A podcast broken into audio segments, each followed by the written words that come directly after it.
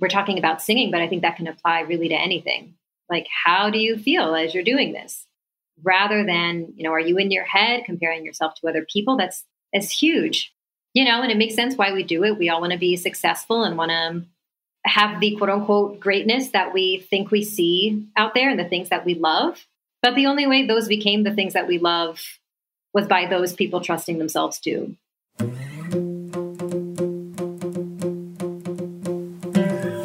Awesome and we're fun and we're very good looking. So I feel like. okay, cool, bye. I like that, but I also think. Oh, no, that's wrong. You are, you are wrong. New journeys, new beginnings. Life and all its ups and downs. And I like the universality of. We're just humans, right? We're just trying to do our thing and get by.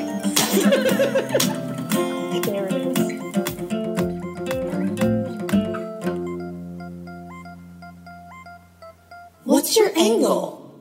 Welcome back to Nuke. Take the floor. Hello. Welcome back to Angled. We're here today with Jackie Macri on our podcast where we highlight the successes of those who are crushing it under the radar. And so, Jackie, we're so happy to have you here. Could you tell us a little more about what you do, how you'd introduce yourself, and just say hello to our listeners? Sure. Happy to be here. Thanks for having me, guys. I like the way you introduced it. People who are crushing it under the radar. I like that tagline. That's a lot of people. Oh, I thank you. So, right now, I am a music therapist and on the side singer songwriter.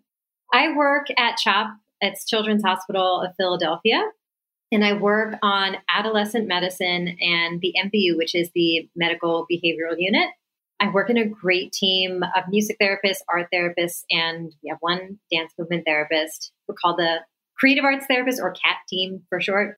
And in the pre pandemic times, I would occasionally gig in the Philly area doing original music and covers and all sorts of things. And one day that that will return. And that's that's how I would present. That's cool. I like that. It's nice to just hear about the different ways you use your artistic skills to kind of influence and impact people. What we like to talk about here at Angled is we want to get to know a little bit more about your journey and how you've gotten to where you are right now. And we like to ask folks about what sorts of things in the last 10 years have kind of shaped where you are today. And we also like to sprinkle questions as we go along, you know, because we're not going to ask everybody the same questions, but we want to know a little bit about the twists and turns you've taken. So, what kind of brought you to being a music therapist? Did you say when you were nine years old, I will be a music therapist when I grow up? or did the profession find you as many professions find people? Yes, such a great question.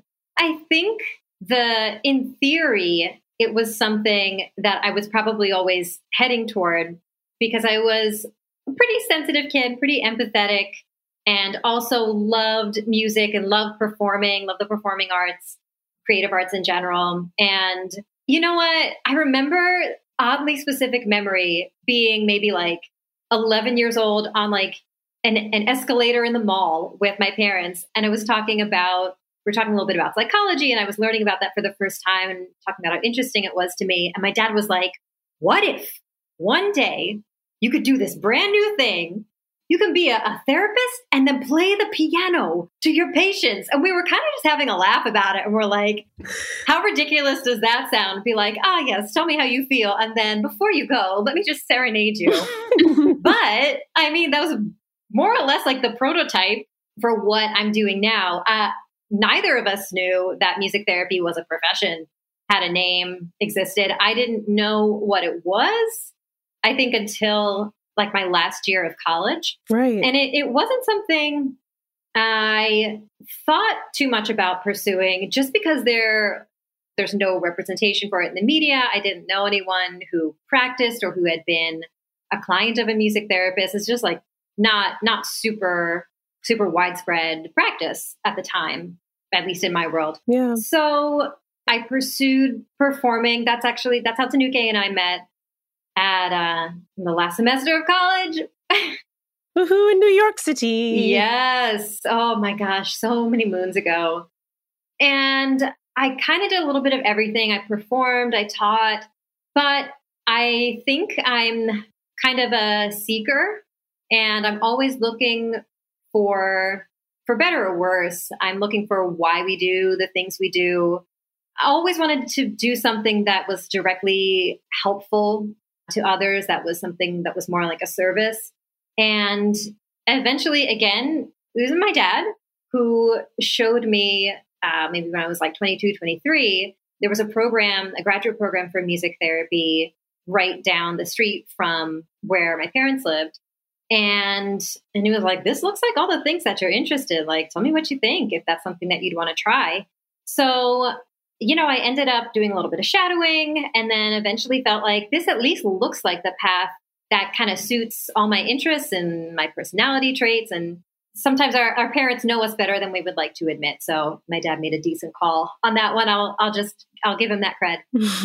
and then, you know, that was about 10 years ago now. So over the last 10 years, I think sort of in how would you, how you say appropriate to my personality, I kind of did a little bit of everything. So yeah, I worked in geriatric psych, I worked in pediatric rehab, I worked at a different hospital also for children and worked with like memory care for seniors, I still taught, still performed, occasionally worked with theaters, and just wanted to do a little bit of everything. And then got to a point where I just thought it would be fun to try doing everything all in one place and having one job.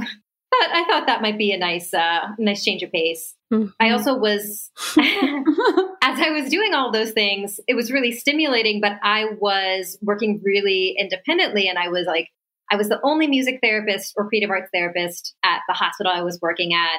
And usually the only one of me doing what I was doing anywhere or was just driving around, kind of doing things on, on a contract basis. And I think, you know, I was craving community and I knew that CHOP, yeah, had like a great creative arts therapy community that was really robust. I knew that they did that they have conferences there every now and then, that there might be opportunity to do research, that I would be more involved with the medical teams. So that kind of seemed like a logical next step. And then a job opened up there with a population that I was really interested in, which, as I said, was adolescent medicine and, and the behavioral unit.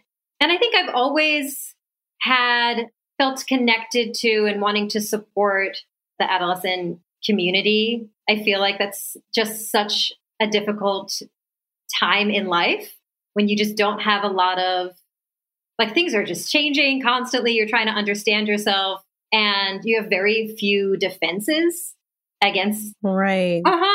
Yeah. Sometimes that's just like my first year, I found myself saying that to the kids a lot, where it was just like, let's just take a second and acknowledge like being this age is hard. Being a teenager is hard. Yeah.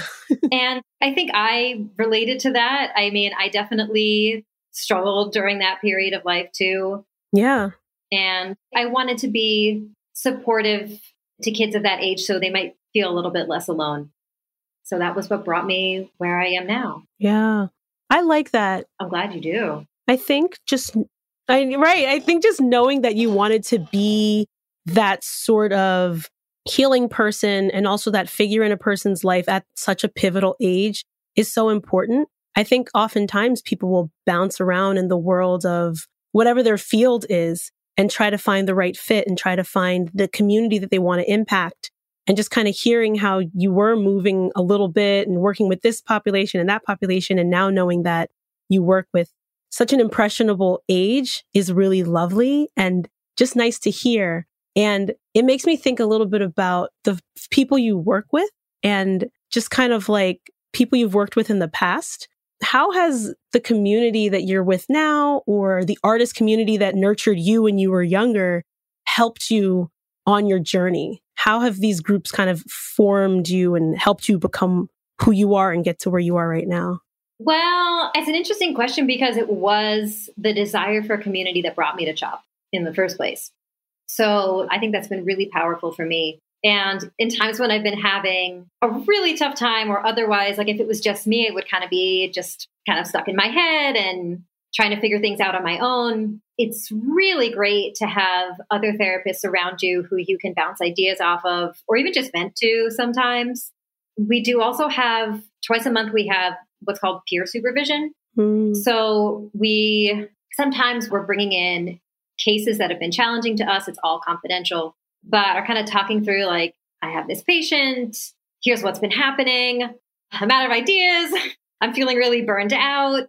Or if it's like playing on your emotions, like there's so much space to to bring safe space to bring that into. Yeah. So I think that has been really supportive and really integral to my sense of like success and thriving at CHOP. Because it is a really, CHOP's a, a top hospital. And when you are the best of the best, you do sometimes see the worst of the worst cases or the, the toughest to treat. That makes sense. Yeah. So there can be, you know, we're up for the challenge, hmm but when everything is is that level of challenging, it can be helpful to have people to lean on who get it and think the way you think. Mm. That's a big part of it. Is like it's one thing having people who you can just kind of talk to and vent in sort of a general way, but to be around other people who have similar perspectives and have been trained in the same way that you have, that's been really useful rather than having to explain like, well, in music therapy, Mhm. here's the way I need to approach this. You know, you kind of have people who already get it. So that's, I think, really important. Right. I like that. Yeah. Can you walk us through a day of what you do? Because as you know, have dreamed of being a music therapist and just never wanted to go back to school and this whole thing. So I'm very curious. Sure. So I usually have a group in the morning on one of the units. Mm. Right now, with COVID, we can only have a, a certain number of people. So we have to kind of invite strategically based on their treatment plan. A group is about an hour. So that'll be like you're like a half hour recruiting, talking to nurses, trying to figure out who is like highest need, who would benefit the most from being in a group, and then inviting, meeting patients, trying to coordinate with their schedules. And then I always tell them a group is like, it kind of depends on the day. There are days when it's like a big jam session for an hour, and there are days when it's more internal. We've certainly had had those days of like, let's write a Disney song and let's have a drum circle and that are kind of really bombastic or there's just like a lot of chatter and laughter. And then then there are days where like it, it really depends on the patient's needs. If Hmm. if they're in a really low place, you know, I'm not gonna bring in like the maracas and be like, Be happy or, or else. let's get Like- happy. Come on. Be like, respond to this happy music. Ignore your problems. Let's go, let's go, let's go, let's go. As much as I would sometimes like to. That's something I have to curb a little bit, just sidebar, because I do kind of have a big personality. And, you know, like we said, like we met in theater. So every now and then I meet a kid who's like really into musical theater, and I'm like, yeah, let's get it. Come on. Let's do like sunshine arms. But that's not always appropriate clinically. right. Gotta like reel it in for your people. Yes. Yes. I did have a patient once ask me to to sing tomorrow for her, and I was just like, I'm gonna not cheese out. I'm gonna not cheese out unless it's totally just gonna be in the moment. I've, I've had like been asked to sing Hamilton. It's like, ah, I'm gonna be excited. It's like, nope, this is about the patient. It's not about me having a good time. No, but that tells me there's so much joy in that for you because regardless, that's striking a chord, you know, and that's cool. Yes, and then hopefully that that joy gets shared with the patients too. Anyway, Yeah. So that's not always clinically appropriate. you know, you have to be watching for the patient's presentation and be sensitive to what what they're going through and plan your interventions according to how their needs are presenting and how best you can assess that sort of in that like first couple minutes. So there are other days where it's really chill, we're doing music for relaxation or simple, they're just like learning to play the ukulele or the instrument they're interested in. There are days when it's all improv where we're fo- focused more on like self expression. So that's a group.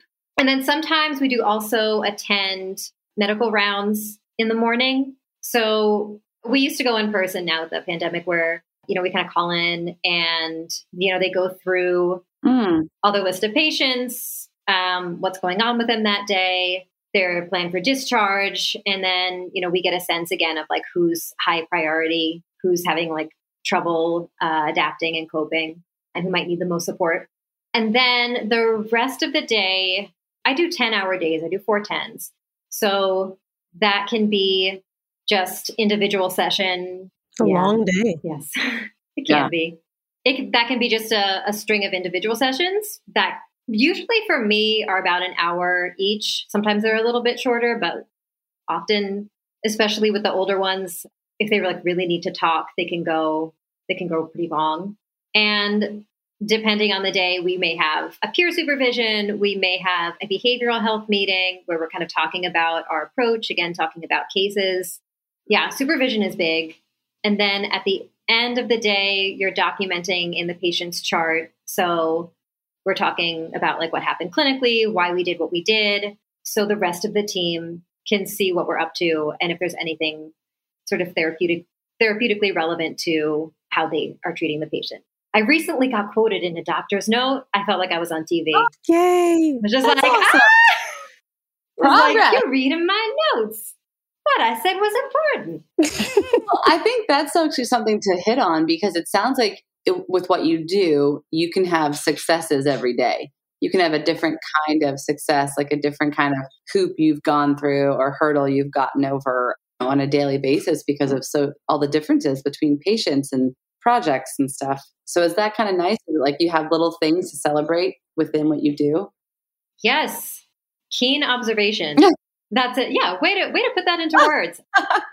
Cool. Yeah, that's totally true because I I think that's the that's just the cool part I think of being able to provide something like a creative art therapy that's a little bit that that has so many different applications hmm and different purposes for patients. So there can be a patient who as soon as you walk in they're like I'm ready to write a song about everything I've been through in my life.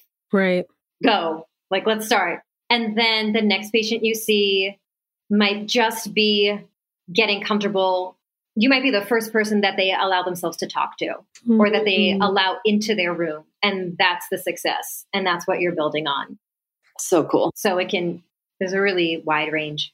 It's weird. I was at CHOP when I first moved back from LA. So, my gosh, it was like August of 2019, I guess. And I had fundraised for a birthday, which I'm sure Tanuke remembers. I was I donated to literally to the music therapy department of CHOP because I was just so I just love it so much. And then I went and did a tour as like a thank you. I I forget the guy's name, but it's crazy because I was asking about your department the whole time. And so you're probably there this whole time. And I like, you know, never met you, but I was trying so hard to cross paths with that department and just never did. Oh, And so here we are, which is really funny to me now. So thank you so much for fundraising. yeah, it was, it was cool. I want to do it again. I just keep forgetting. And then I, yeah. hey, that's good. Wait, we're not picky. Whenever you want to. I'm sure. but anyway, go on. I think, yes, it sounds like you are able to take something new from honestly probably from every person you work with every patient. I'm thinking from a grand scale but but moral of the story yes it sounds like every day you have something you can bring home like whew that was cool. Like i just helped somebody today. Like whoa. Yeah. that's great. I I think that makes for f- such a fulfilling experience when it comes to what we do from day to day. Hmm and I think like being able to like stitch together a week in which no two days look exactly the same but you know that you can kind of take away at least a moment when a young person who never let you into the room has done that today. Or you had like a musical breakthrough with someone or you finished a song that you've been working on for a while. And I think that is just something that when you're in the field that you're in right now, when it comes to the arts and when it comes to healing, is so important because it keeps us building momentum and it keeps us moving forward and it keeps us making us, it keeps allowing for us to feel like we're making some sort of progress. And I think that's pretty cool. Mm. And I did want to ask Jackie, as you're speaking, your voice is so resonant hmm and it's just like nice to listen to you. both of you actually And you too, Allie, because your voice is very like calming and soothing. It is. Aw. And like your voice, Jackie, it like pops in a good way. Can you tell us a little bit about, and the three of us, we all know how to sing. We are all singing individuals.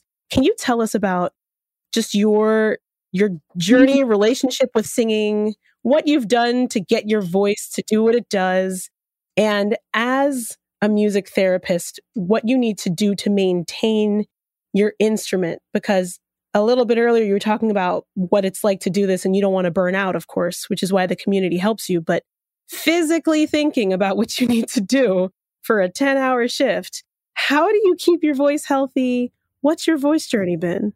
Oh tanuke it has been one actually can i just be like a total dork for Yes, a second please since i just be a realized dork. that we can we can all sing can we just do a moment of a three part harmony? oh harmony my goodness we can because it doesn't have to be simultaneous we can just hold a chord we can layer it oh my god Like, oh, Mel- Allie, Allie, this is your dream. Allie, you start. oh God! Wait, so like, do you want me to just like do a note? yeah Yes, yeah yeah any just do a note Um, let's see. And just hold it forever. Okay. Oh, Ah. I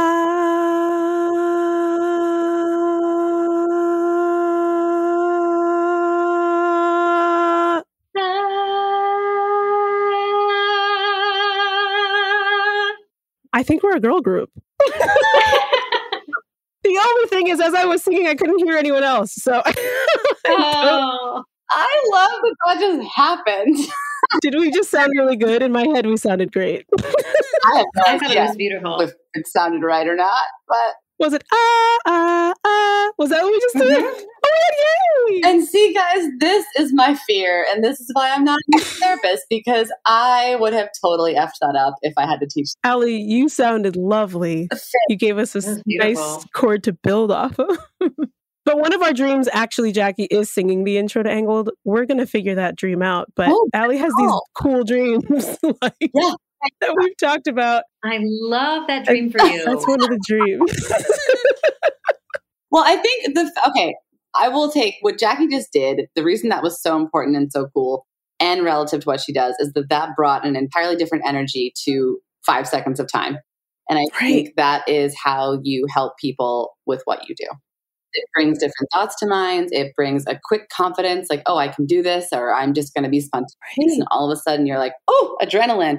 And I think that can jog memories, right? Like pieces of like autism and Alzheimer's and Mm. association, right? That whole piece of bringing that back. Yes. I had, and I know there's a question pending, but following this for a second, I, I once was in a class in grad school where one of the teachers brought in, it's a pretty common picture nowadays of an iceberg, but it's like an x ray vision through the water where you have like the tip popping out At and then 20, under 80%, right. Yeah. So they use that as an analogy for the way we communicate. And they said, like, that top spot in, if you look at the iceberg as like our whole brain and our communication abilities, the top part is verbal. And then there's all of these other ways to communicate underneath. And it's tone of voice and it's body language and, you know, how many words we're using, or I guess that is sort of verbal. Never mind. Um, anyway, You're doing great. or the way that we receive information and get communicated with. So, yeah, why only talk if you can find other ways to express yourself? Mhm. And because it does bring up all those other things that we just may not get to through our conscious mind. Right. Yeah. So I think that's really important. I had an, another teacher who, after we had a music experience in class and like the whole energy change, as you just described, said, like, Mhm. okay, now imagine if you could take a pill that gave you the emotional effect that music just did. Oh. Like you would be extremely Mm. wealthy, you know, Oh, because it's it's a real it's a real night and day effect that it can have. But thankfully, pills don't work that way, and we have just the communal experience of music we have the to provide that for us. yes. Yeah. That's real.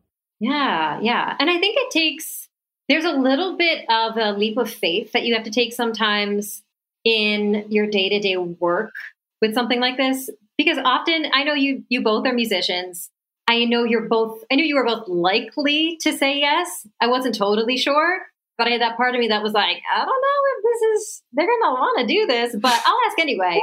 but that's sort of a part of it too is like, these kids who have never done anything like this before, are they going to want to play the piano that they've never touched before as right. though they're and, and express anger or or tiredness or sadness and you have to take that leap with them um, with people and confidently open the door so you can say like hey we can go through this door if you want and we won't die it's going to be okay like we can just try this and see how it feels so yeah i'm glad that came up organically Oh, Jackie, thank you that. for that was fun. bringing a fun challenge that has never before been part of the podcasting experience. that was really in our little angle world. And also, I think like when it comes to things like music therapy, there's just such joy in reminding people of their own potential to do marvelous things. And it's so easy to forget, oh, yeah, that's right. We can all play the drum. We can all, and in our case,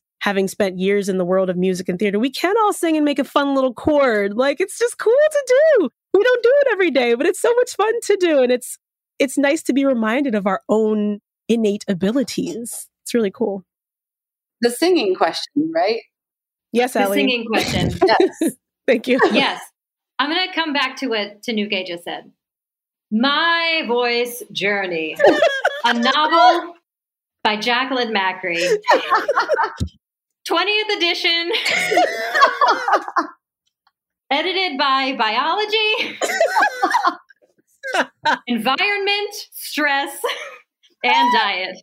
I can't. Funny. That's amazing. Oh. For any singers out there who are listening, let it out, Yes. girl. Ah, that was healing. Okay. I love to sing. Do you? I sure do. It, oh, God. Where to start? Long story short, Cliff Notes version. I'm gonna give you the Spark Notes off the off the shelf. VIP. yeah, it's been up and down. I've, you know, there are those singers that I envy who can sing through anything, who can be tired, who can be over, who can sing, who can be around smoke. Um, you can do a shot of can be- whiskey in the middle of a Oh. show and still belt perfectly. Gosh. No, just kidding. yeah, I know what you mean. Yeah. Maybe once in a blue moon I can do that, but my voice so far has proven sensitive to the elements. I've had acid reflux. I've had a cyst on one of my vocal cords. I've had surgery. I've had voice therapy. Oh, yeah, it was a huge bummer. Oh, It happened during my music therapy internship. But, you know, there were some silver linings in learning how to sing or to to trust your voice to convey emotion and be able to connect with people even if it's not perfect or the way you want it to be. So, there are things that I still struggle with from time to time, and I think that's just the voice for some people. But how do I maintain it and do kind of what I need to do? I think if I were if I were running like three or four groups a day and they were like huge drum circles and I had to like sing and talk over them, I would probably have to get like a little like lavalier microphone. I know that some music therapists do that. hmm Yeah. It wouldn't be my preference, but I think some voices are are designed bigger than others no matter how much you've studied and no matter how much you learned about projection. You got to learn how to just work with what you've been given mhm. and not demand perfection of it. So Mm. I think if that were the case, I would have to approach differently.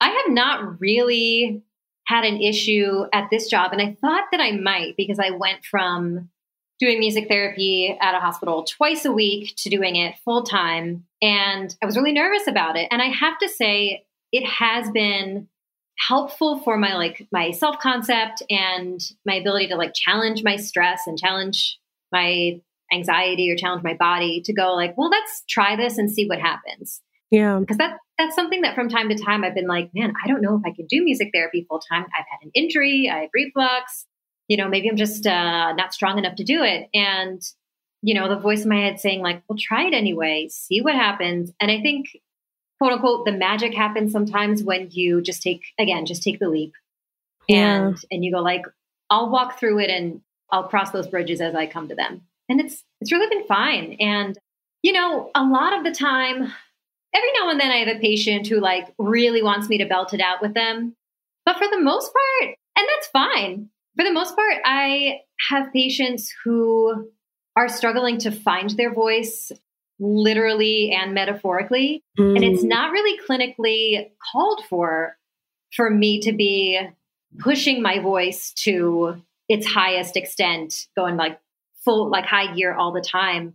What's most therapeutic is for me to sing in a way that's as supportive as possible. So I would end up like overpowering some of these patients if I was going kind of full force.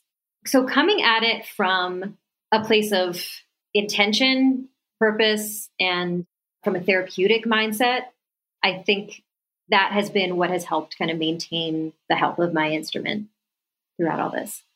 Do you you mentioned trust and I think it kind of coincides nicely with having patience.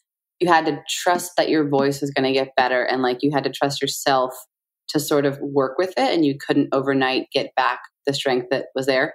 How would you say if you were to tell somebody how to trust yourself in that situation, how would you explain that to someone? Specifically around voicing or just in general?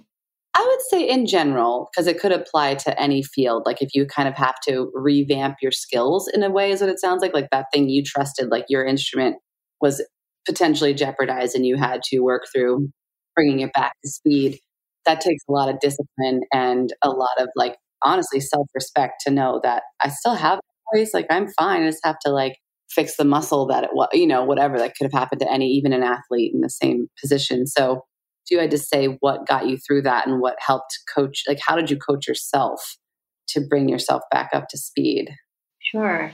I think there's a balance of, there's a couple of players that come in in a situation like that. And one is fear.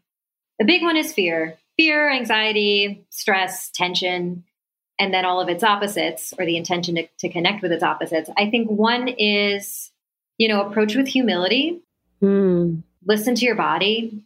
You know, I kind of got in the situation I was in by in getting injured by really pushing, really being like a vocal perfectionist. Mm-hmm. I was doing trying to sing in so many different styles and it was just never enough to me. I kept it was like but I can get it better. I can get it better. I can get that mixed belt to sound more like a, a true belt and I was just pushing myself really, really hard and not respecting my instrument and appreciating it for how it's built.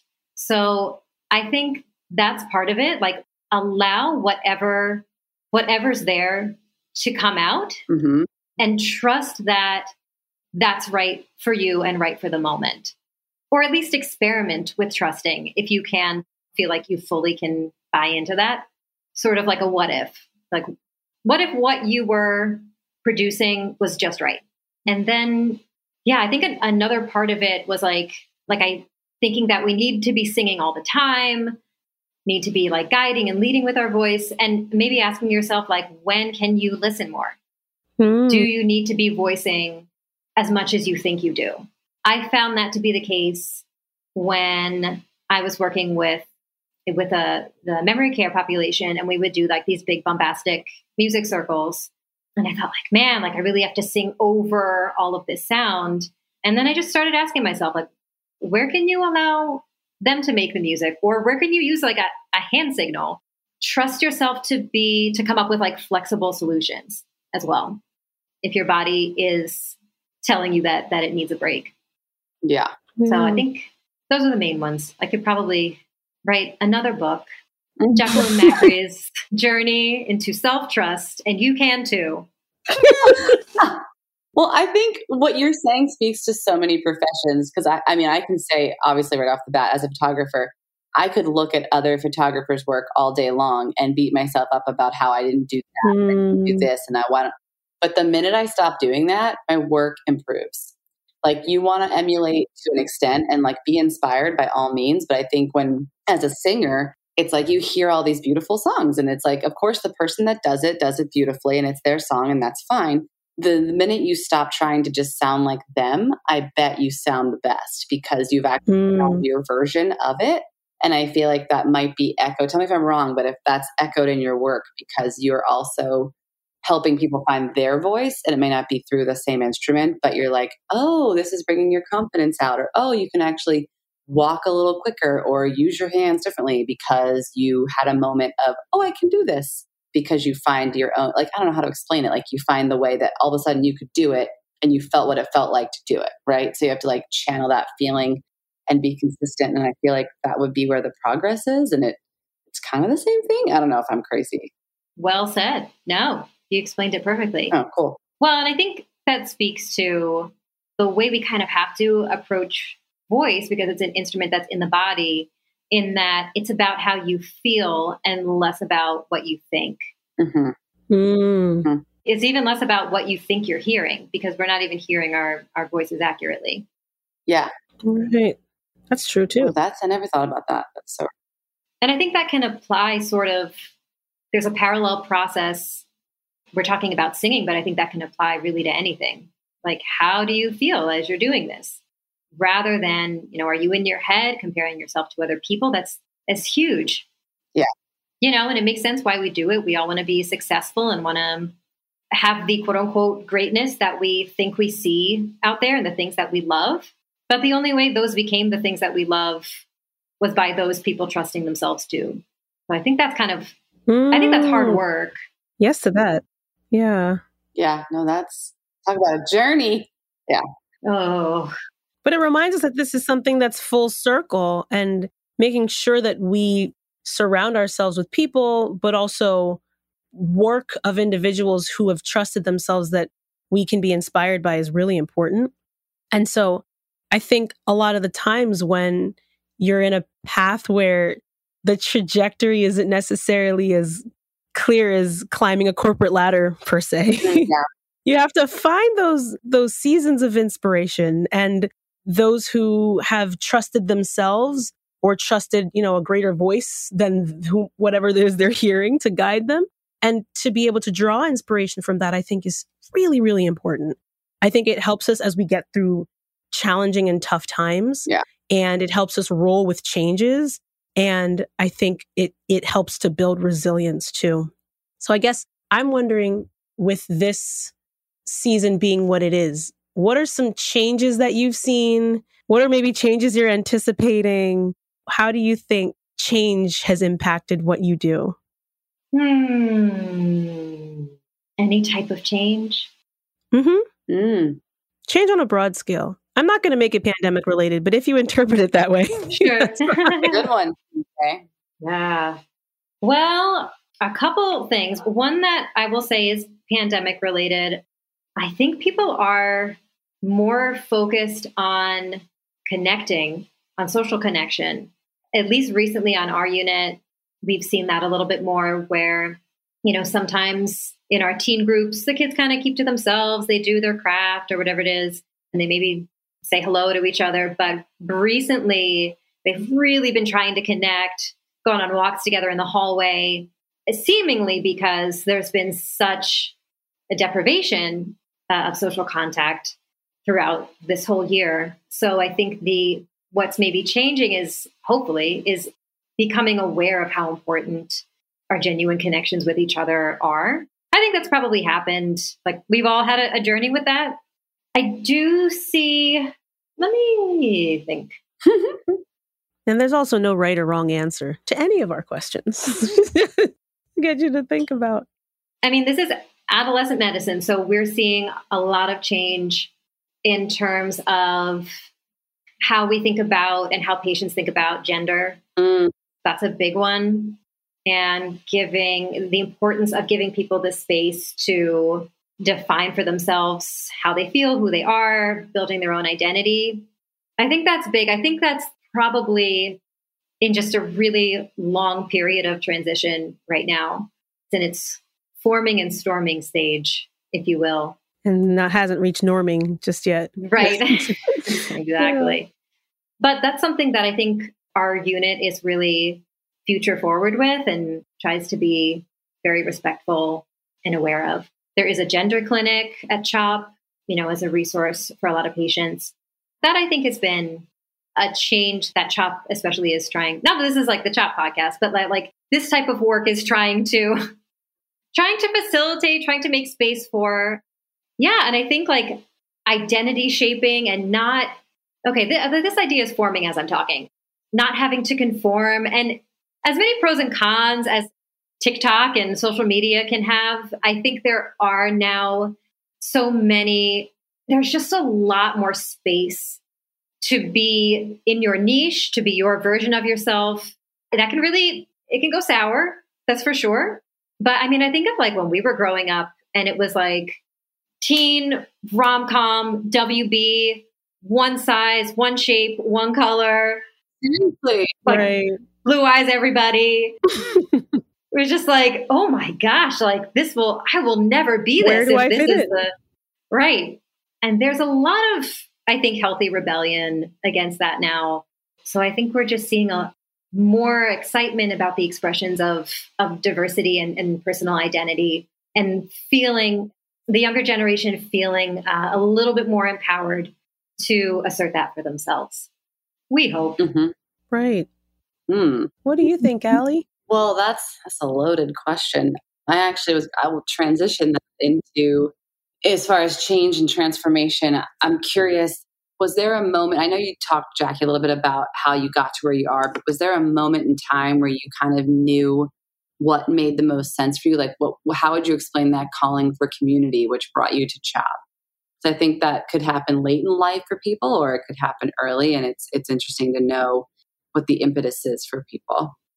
To be honest, I wonder if I'm even the type of person who will feel that way. I think kind of being a, a seeker and curious person, I don't know if I ever really feel that settled. I think I'm following passions and following curiosity.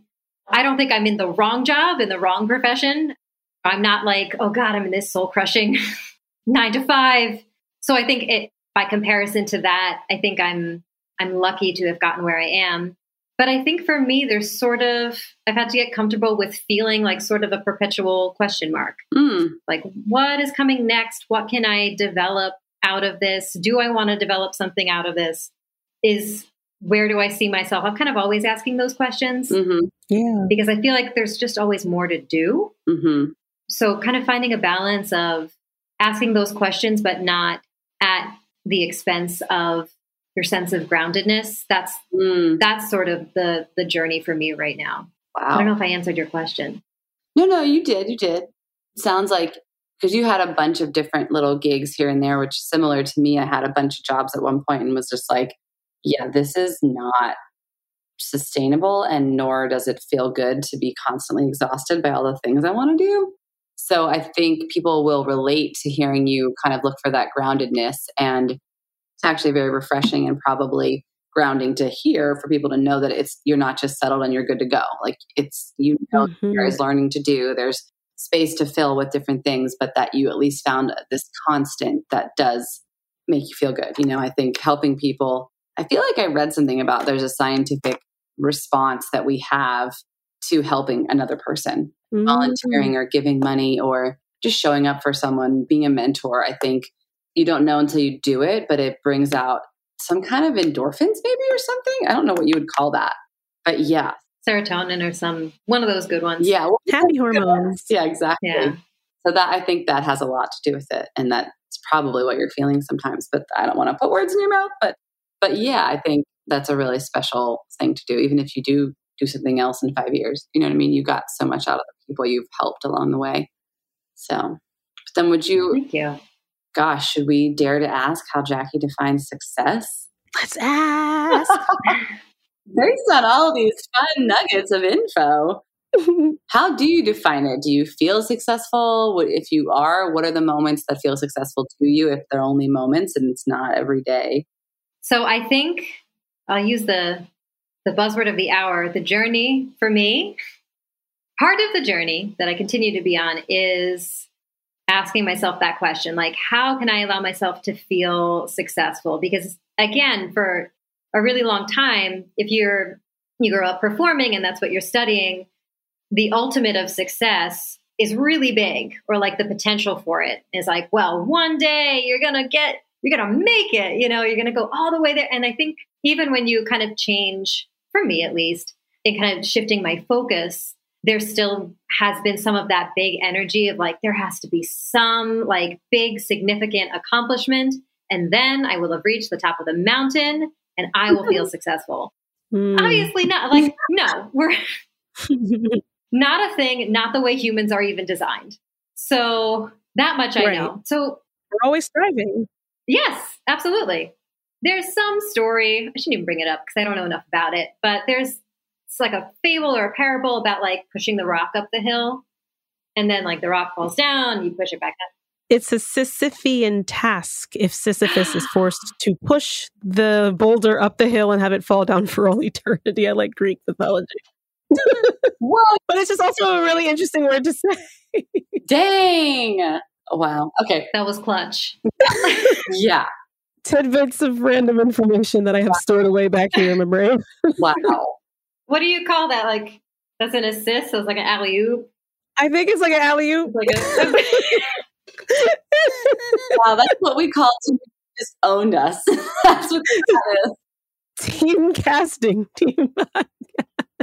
Oh, the story meant something to you, Jackie. Why?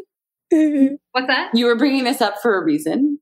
Yeah. Oh, yes, yes, yes, yes. So, yes, all of this to say, I don't think success for me is reaching a particular point, but it's a practice. So, you know, the practice of pushing, making the effort, pushing the boulder up the hill, working through challenges. So for me, I think I've had to define success as allowing myself to be brave, to try new things when the stakes feel high, challenging myself to go into high tension spaces, even when I'm scared, and allowing myself space to believe that what I provide can be enough, mm. even if it's small. Mm. mm. Hmm, that's an interesting way that's saying something similar that we had in a different interview, but in a different way. Like when we talked to Peter, we were saying how it doesn't matter if you're making a million dollars. It's like whatever's sustainable may or may not be a ton of money to you, but if, even if it's small, it still matters. Like if it matters to you every day and right. food on your table or whatever you call that, that is successful. Absolutely. I've had sessions where I think that really helped me get to that answer that I just gave you, where I would be sitting with a patient, and this was years and years ago, sitting with them for an hour or two watching the day transition into the evening and feeling like this is really significant. This is a significant moment. I'm able to, I feel like something real is happening. Yeah. I don't want to get too highfalutin, but like almost like something sacred is transpiring here that like this is a real human connection and I'm providing something that is unique that I just know is making the difference or making a difference for this person. Like this is a, a real, like rich quality relationship. And that felt as good as singing in front of a cheering crowd. Mm, wow. And I was like, oh, who knew? Found something that really works. That's yeah. really cool. Yeah.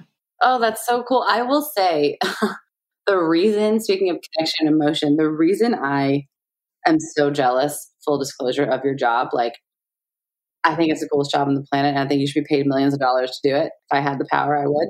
But there was a young kid with cerebral palsy. I think it was, gosh, it must have been my brother's baccalaureate. So somebody, this kid was like 11, 10 or 11 years younger than me. And he came out on stage at that baccalaureate and he sang an entire song by himself. I don't think I've cried like that. Mm. In like I will never because I didn't even know the kid. I didn't know him at all. I had never seen him before, but he came out with his gear, like his walker, and he has, had a tux on. And he was so excited, and he nailed that song. And I just thought, oh my gosh, if that does not prove the power of music, I do not know what does. Like there is something different in our brain that connects to a song and connects to a chord progression and like a feeling. And I'm telling you, it can move mountains. I swear it can.